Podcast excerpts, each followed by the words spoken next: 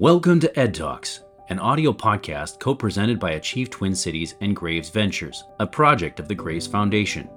EDTalks is a lively series of community conversations about public education and related issues that impact our young people. This EDTalks is titled Big Challenges, Realistic Solutions, Confronting a Potential Financial Crisis for Minneapolis Public Schools.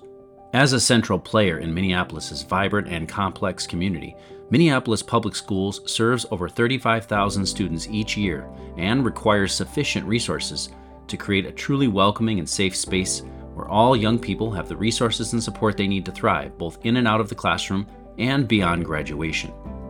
Minneapolis Public Schools has balanced its budget for the past three years with the help of nearly two hundred sixty-two million dollars in federal pandemic funds, non-renewable revenue that is set to expire late next year in twenty twenty-four. The district's most recent five-year budget projection predicts an imminent financial crisis due to declining enrollment and a failure to cut costs. Both strategic budget cuts and investments are critical to ensuring student learning. This EDTalks features presentations by Rochelle Cox, Minneapolis Public Schools Superintendent, and Ibrahima Diop, Minneapolis Public Schools Senior Officer for Finance and Operations. Following the presentations, there is a panel discussion, including Amira Ali, a student at South High School, and member of the Minneapolis Public Schools CityWide Student Leadership Board, Tara Fitzgerald, a principal at Andersen United Middle School, Teresa Gloppen, Minneapolis Public School teacher on special assignment, Brianna Thompson, a parent from North Community, and Elleni Fellows, a parent from Lyndale Elementary School. This EDTalk was recorded at Ice House on October second, twenty twenty-three. Okay, I knew I was gonna have too much in my hands, but as a teacher, I wanted to make sure that I brought my lesson plan, right? We always have to have a lesson plan. So thank you, that's super helpful. Um, so thank you for having us. Um, you know, it's not always easy to come and talk about your challenges, but I think it's really important, and I hope you see that as a change for Minneapolis Public Schools is about transparency, but also accountability, which is part of our norms and part of our values. Um, so we're just gonna have a discussion tonight about it. So sit back, enjoy. Um, really excited to uh, be here with you tonight. Just wanna say a special shout out to Achieve Twin Cities and to the Graves Foundation. We appreciate you having us, and we appreciate you all coming out to hear a little bit about M P S. So let's talk about That's okay. I can keep going. Um, so I want to take a little moment before uh, Senior Officer Diop comes on to set some context for you and perhaps talk about my um, interim superintendent year last year, right? So when I got on board, I thought a lot about budget, right? Like we all have. I, and I know there's a ton of M P S people in the room. Shout out. Raise your hand. Hi, everyone. There we go. So all of us in our roles at M P S have had different ways that we've interacted with the budget. And since nineteen ninety-seven, all the way up here, there's different ways that I've interacted with the M P S budget. So now I find myself in the interim superintendent seat, and suddenly the process is mine. And I own it. So uh, the first thing I really thought about was our ESSER dollars, which is our elementary and secondary um, school emergency relief dollars. And we got multiple millions of dollars over multiple years, and I walk in on the last year. So what do I do? Do I keep status quo and use them for continuation of services that we had at M P S, or do I do something radical? Well, probably not to Senior Officer Diop's delight. I decided to do something radical, and I said, we're gonna do something different this year. So what we decided was we really wanted to institute something called priority-based funding, or budgeting. With priority-based budgeting, it was really about having a conversation about what was important to M P S. So we asked every department, and I mean every department, to do a presentation for us that talked about what were core essential functions that they had to do, what things were mandated by state or federal law, and then what things actually aligned to our strategic plan. Now, I have to tell you, our strategic plan was a little dusty. Um, it was uh, kind of put on a shelf. We had a teacher strike. We had a transition of the superintendent. I was looking for a North Star that would help us really think about where we were and where we were going. So as we dusted off that strategic plan, we asked all of our departments to also align their money and their financial ask to that strategic plan. So we set for presentation and presentation and presentation. And for someone who's been in the district twenty-six years, I was like, I know everything about every department. I'm sure I do. I did not. So I learned a lot, and it was really important, and I think it set us up for a really successful way that we're going to be looking for our budget for next year. We have that already, we have that baseline already done.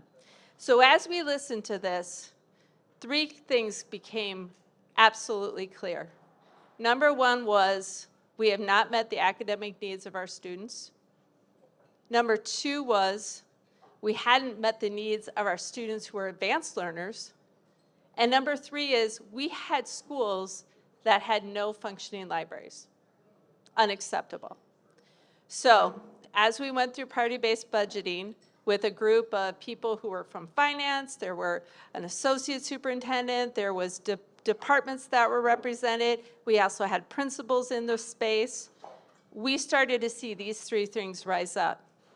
So I made the decision, and I own it, that we were going to use our ESSER money in a different way for this final year, and we were going to use that for intervention triads. So intervention triads are actually triads that are assigned to schools that are a teacher and two associate educators, and those triads would provide intervention for students who were not making progress and were not proficient. And so that is what we did, and some people were like, A, number one, you're crazy to do that for a year. And some people said, two, you're kind of crazy to do that when there's this thing called a teacher shortage going on. Fair enough. Um, I thought it was really important to do it now, though, because I don't want to get to the end of the ESSER funds and say, I don't know what's going to work for kids. I think this is our best shot. I'm very excited about it. I've been seeing it out in action in schools, so I'm really excited about it. As far as the teacher shortage, yep, yeah, we've got a teacher shortage. Um, we have people who are jumping in, they're covering classrooms, but I will tell you the shortages we're seeing are at schools that historically have shortages. So there is a root cause problem there that we have to solve in Minneapolis Public Schools. Oh, did I follow my notes very well? Let's see what else. Um, I did want to talk a little bit about the goals. So we have the four strategic goals. Oh, we're there. I should, I should catch up with my slides. All right. So we have four strategic goals. So you see them up there. The problem was we never financially talked about how much this would cost. So as I'm looking at this, we as a team are now going through our strategic plan. I'm asking all of our leaders who are in charge of these goals to go in, decide what the intended impact is year five, and then backwards plan. It's an old special education trick, right? And then we have to cost that out because I'm going to need to prioritize what's going to happen next, right?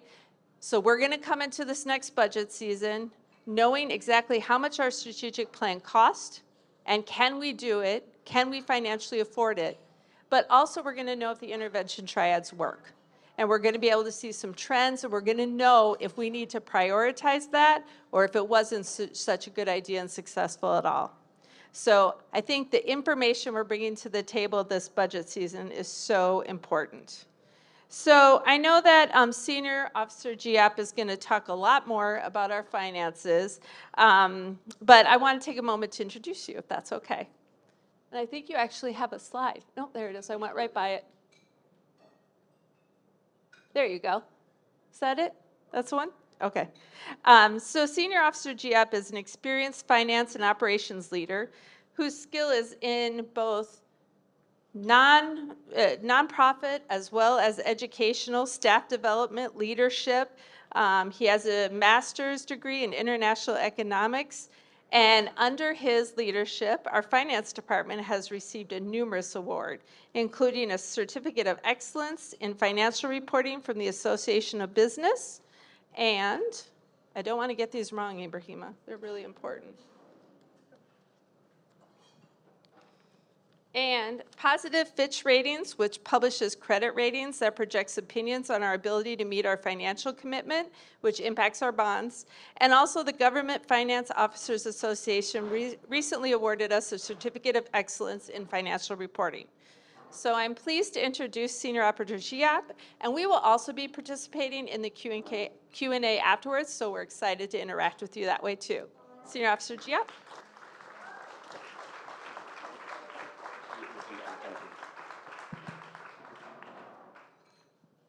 Thank you, Superintendent uh, Cox. Um, they, they, you know, it's uh, interim superintendent, but it's easier for me to just say uh, superintendent because it's more practical than um, anything else. So uh, thank you very much for being here. Um, again, uh, this is my uh, thirtieth year in, uh, in public schools, twenty-five of which in, uh, in, in school finance.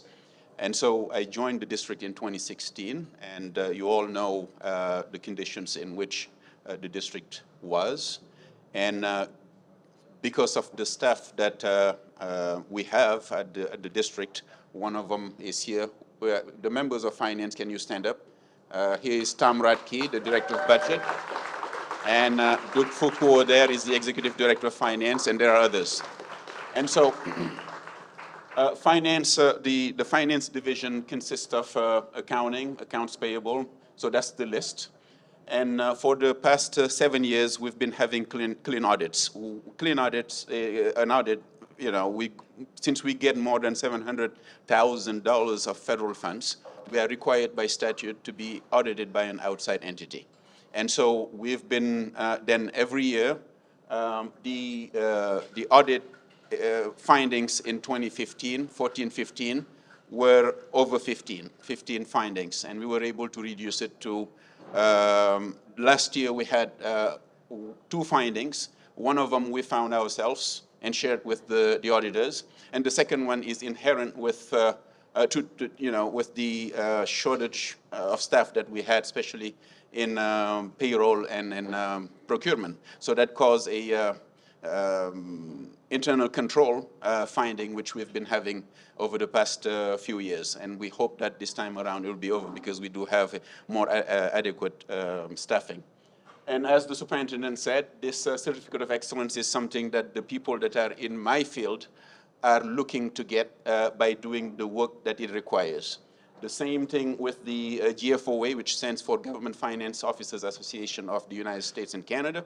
So uh, that we received this year. And again, all these things is because of uh, the, the work that the, every single member of finance uh, does day in, day out. I call them at midnight, they will respond. I text, they will respond. So that's how it works. And so I thank them at every opportunity that I have. Uh, you want to go to the next uh, slide, please? The button is right. Oh. Thank you. You're welcome. I guess the arrow to the right means some move up, right?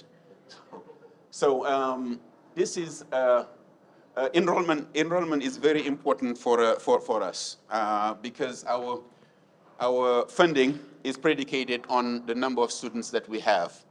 Um, right here, uh, you can see to the to the right.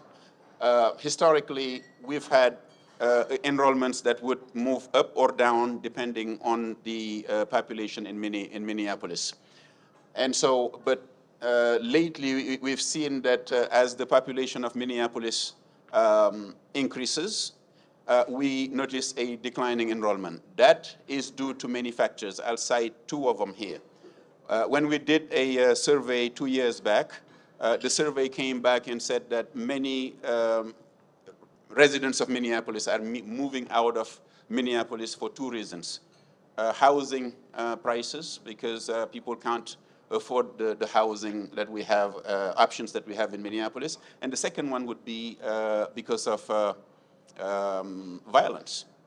Uh, none of those things we control as the district. So, but we are uh, in Minneapolis, that does, to, that does have a tendency to affect us.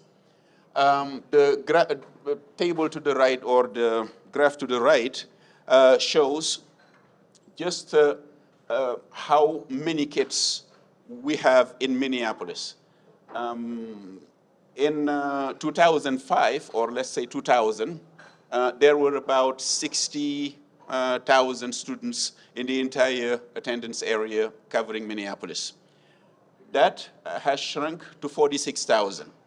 And the reason for that is demographics again. Uh, we have many young uh, people that are moving into Minneapolis uh, without a family.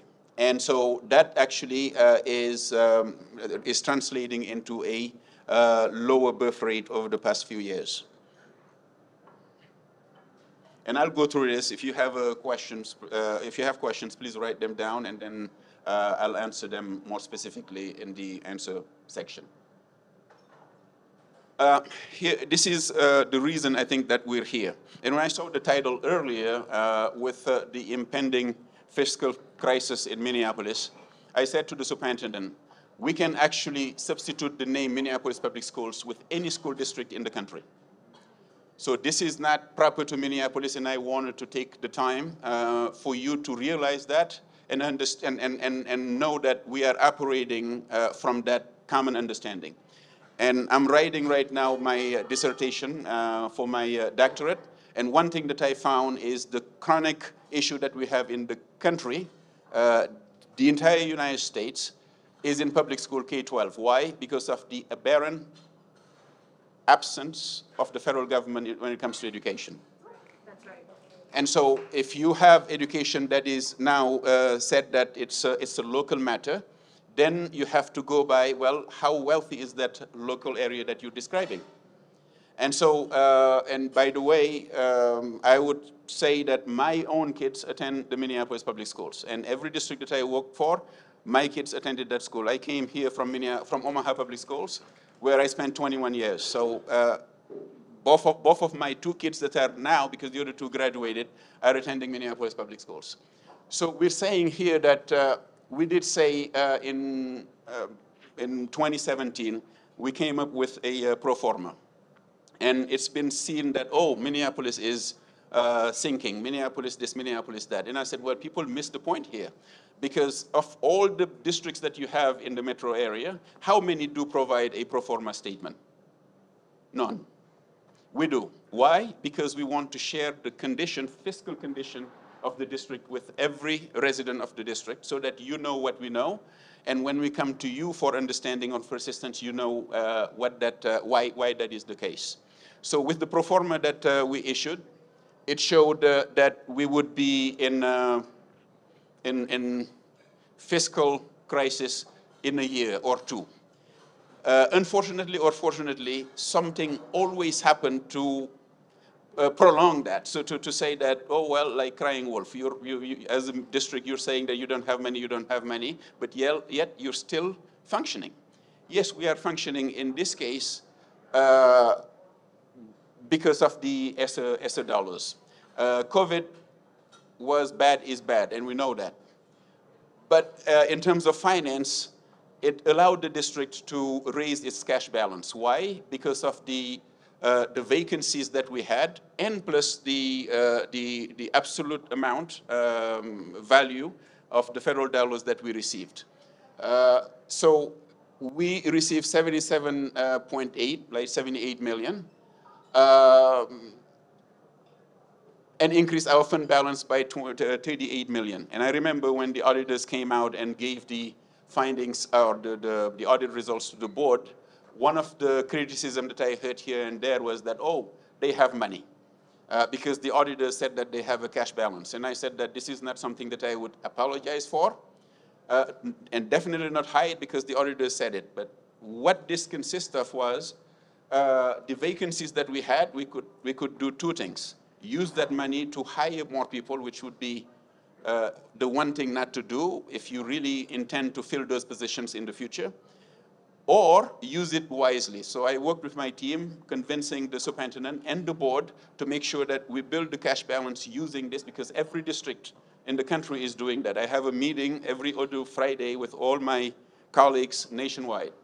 And what we're doing in Minneapolis is no different from what they do in Miami or Los Angeles or New York. And so uh, having a cash balance um, allowed us to go through, um, would allow us actually to face the lack of federal dollars. So in total, we received uh, two hundred fifty-nine uh, million. Uh, and if you see the difference between the seventy-eight million and the thirty-eight million, that's the forty million that we would have had in terms of deficit. That we didn't because of the money that we received from the federal government. So that was a welcome um, action or participation from Washington. And so we, uh, we, we thank them for that. Uh, and during the same period of time, we've seen uh, vacancies in excess of ten percent, which is high for uh, a district like ours. Uh, statutory operating debt. I, I, I, I heard this several times, and questions were asked of me uh, back in the summer. Oh, uh, is the district going to do this? And I liken it to uh, two things. Uh, I have an example about with a car. If you go and buy a car, uh, people that you would say that, hey, I'm going to get a new car, uh, won't ask you, hey, why are you getting a car? You're going to have an accident, or you're going to fall off the cliff. But never do you hear that. They will congratulate you for getting a new car.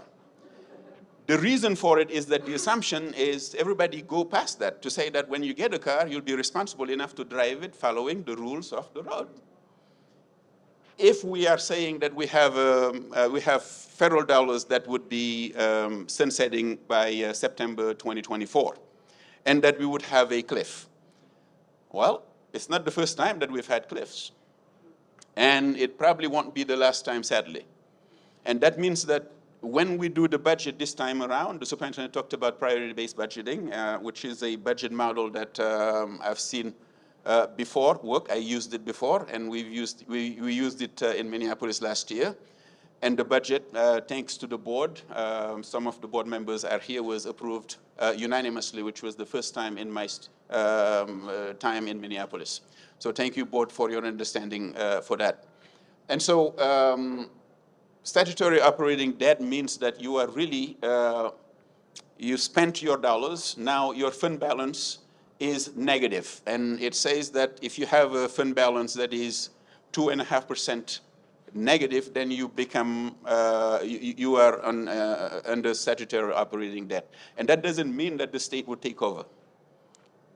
That just means that the state then would be uh, providing uh, a plan for the board and for administration to follow and report to the uh, Commission of Education. But I don't even think that we are there because this is something that was said about us many, many, many years ago, and we are still here.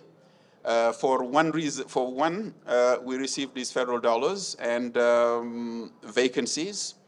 Uh, now we would have to do the work to uh, making sure that we reduce our expenses. As the district, eighty-four to eighty-five percent of our expenses is about salaries and fringes. So we have a budget in terms of general fund that is about seven hundred million. If you add uh, capital dollars and all that, it would take it about a billion dollars. The majority of these funds, uh, the, the general fund dollars, is paying for salaries and fringes. So if you are to cut expenses in a way that is meaningful, you can't avoid Uh, cutting, cutting staff. But what is the district in the country that does not cut staff when you have a declining enrollment? I think every district should be doing that because that's just how it works.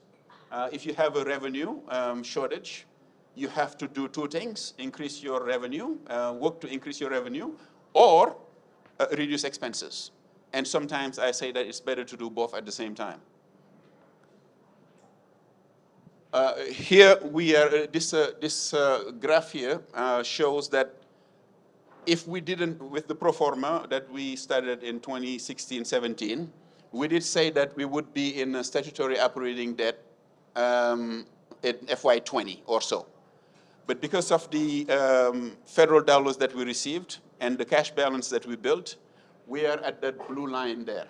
So if you follow that trajectory, it would be twenty, twenty-six, twenty-seven and up. That we would be talking about that because we do have a cash balance that would allow us to navigate moving forward. Uh, in conclusion, the district enrollment has fallen significantly over the past two decades as resident families have increasingly opted to send their kids to charter schools or, or the district. Uh, I am not one of them. Uh, the district financial issues are structural and, and enduring, predate the pandemic. That is true, because I did remember my first um, uh, address to the board uh, after looking at the fin financial statements was that we are operating as though we still have fifty-five thousand students when we have thirty thousand. So we are still operating with that uh, uh, model, uh, which means that uh, it is not adequate for where we're heading.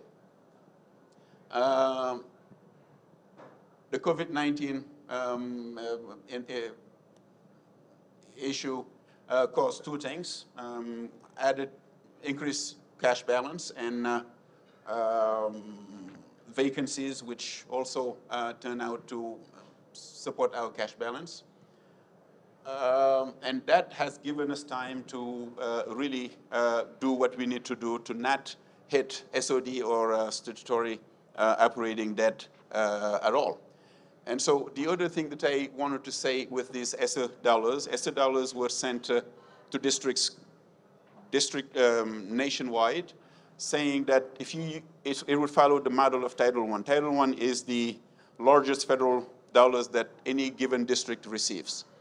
And with that, there is a, a provision that is, um, uh, you, you, you supplement, but you don't, uh, you don't supplant. And so uh, that means that you cannot, for instance, take uh, Title one dollars to pay for a principal's salary or superintendent's salary or my salary. That is the, the, the, the function of the district. So you would use the federal dollars for something that is above, or that is, that, that, that, that is different from that in a classroom, supplementing what is being, uh, what, what the district is providing.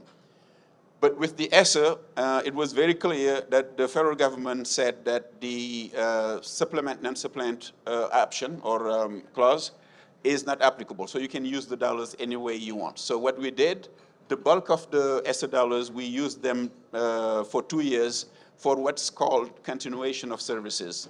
At that time, the superintendent uh, did say that it did not make sense to uh, reduce, to, to lay off uh, employees at a time of a pandemic and economic downturn. So we decided then to use the ESSER dollars to keep staff, which means that uh, from that point to now, we've been uh, with staff that we don't have a revenue to support.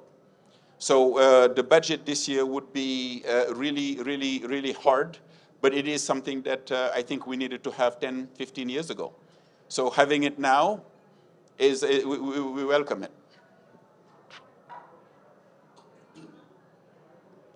How you can help?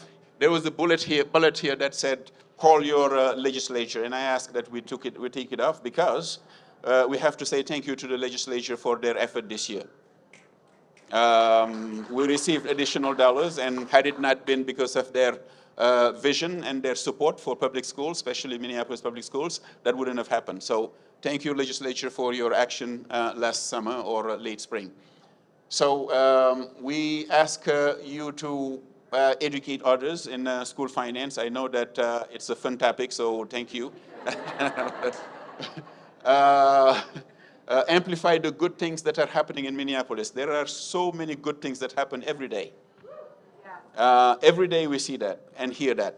But unfortunately, what I see and hear is any mistake that we make is amplified. And I, uh, I'm sitting and saying, well, we just had a uh, budget that is balanced. And for the past seven years, we've been presenting balanced budgets. This budget was unanimously supported by the board. That, to me, is a great story. That's what I'm talking about here. Uh, participate, continue to participate in community organizations and um, happenings, and stay positive, because that, without being uh, optimistic and positive, I would not be able to start my day. So every day that I am heading to the district at the Davis Center, I have to be positive, especially when I see a yellow bus. So, so uh, please um, support us by being positive and uh, look at the positive things that are uh, happening in the district on a daily basis. That's what I had for you, and so uh, we'll wait now for... Thank you very much. EdTalks is co-presented by Achieve Twin Cities and Graves Ventures, a project of the Graves Foundation. For more information on EdTalks, or to watch EdTalks videos or listen to audio podcasts, visit achieve twin cities dot org.